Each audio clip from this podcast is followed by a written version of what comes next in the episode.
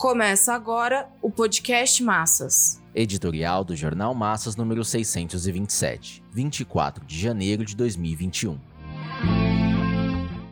Rejeitar o desvio do caminho. Que as centrais, sindicatos e movimentos organizem a luta pelo emprego, salário e saúde pública. Que se coloquem pela estatização sem indenização, ocupação e controle operário da Ford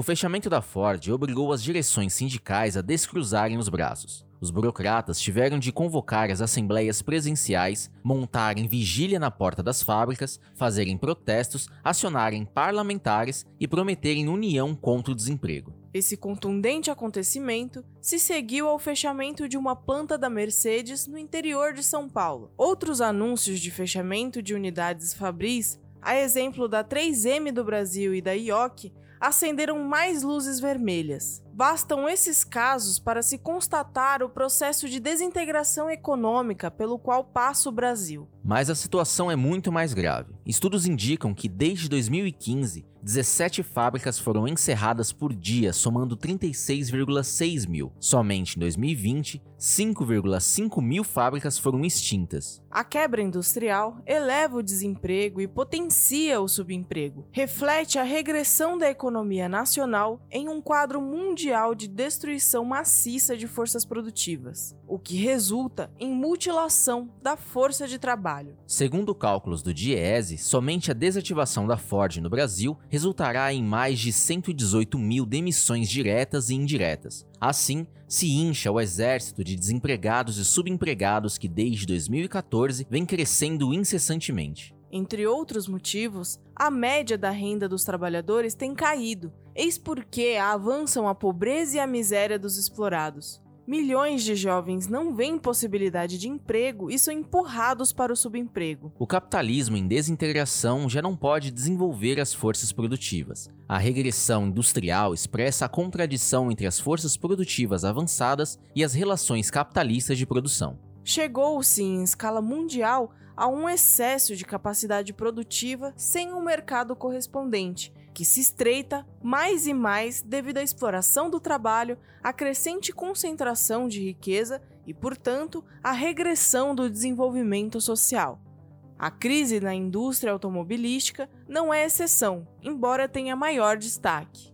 No Brasil, a capacidade instalada é de 5 milhões de unidades. Hoje, movimenta apenas metade dessa potencialidade. Os planos desenvolvimentistas do passado, como se vê, esbarram nas leis econômicas do capitalismo. Muito recurso estatal foi canalizado para o setor automobilístico, na crença de que por esse caminho se asseguraria o desenvolvimento nacional e, com ele, o desenvolvimento social. Os saltos à frente em determinados setores monopolistas, o mais expressivo foi o automotivo, aumentaram a concentração de riqueza em um polo e de pobreza das massas em outro provocaram grandes desequilíbrios no desenvolvimento geral das forças produtivas nacionais. Basta verificar a composição histórica da gigantesca dívida pública para se ver o quanto os monopólios e o capital financeiro saquearam recursos e acabaram por levantar poderosas travas ao desenvolvimento econômico e social do Brasil. O fechamento da Ford assenta um marco da regressão das forças produtivas nacionais e, em particular, da indústria automotiva. As direções sindicais se viram forçadas a romper a sua longa quarentena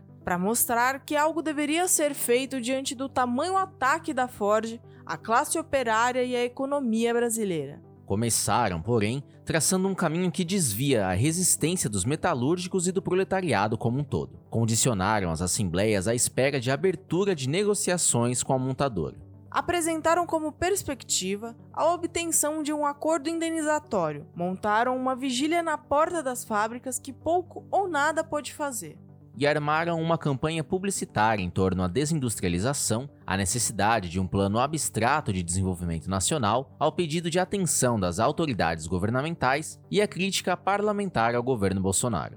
Essas respostas derrotistas amorteceram o impacto do comunicado da Ford sobre a decisão de deixar o Brasil, não importando o rastro de demissões. O agravamento da pandemia, o quadro de barbárie do Amazonas e o início fraudulento da vacinação encobriram a débil resistência dos metalúrgicos. Agora, a Frente Brasil Popular, do PT, e a Frente Povo Sem Medo, do PSOL, saíram das catacumbas para reabrir a temporada pelo impeachment de Bolsonaro, começando com uma carreata, bem ao gosto da pequena burguesia. Partido Operário Revolucionário chama os trabalhadores, a juventude oprimida e a vanguarda com consciência de classe a rechaçarem esse desvio montado pela burocracia sindical e direções reformistas. A tarefa do momento é a de organizar um movimento nacional em torno à estatização da Ford, sem indenização, ocupação das fábricas e o controle operário da produção. Exigir do governo Bolsonaro e dos governadores a estatização é a melhor forma de mostrar pela experiência que são, antes de tudo, burgueses, independentemente de suas orientações políticas do momento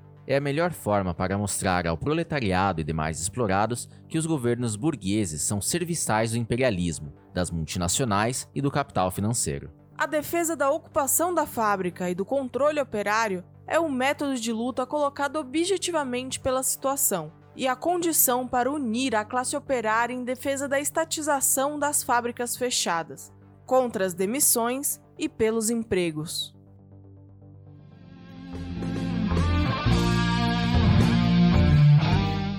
Esse podcast é apresentado pelo Partido Operário Revolucionário, membro do Comitê de Enlace pela Reconstrução da Quarta Internacional. Para mais informações, acesse pormassas.org.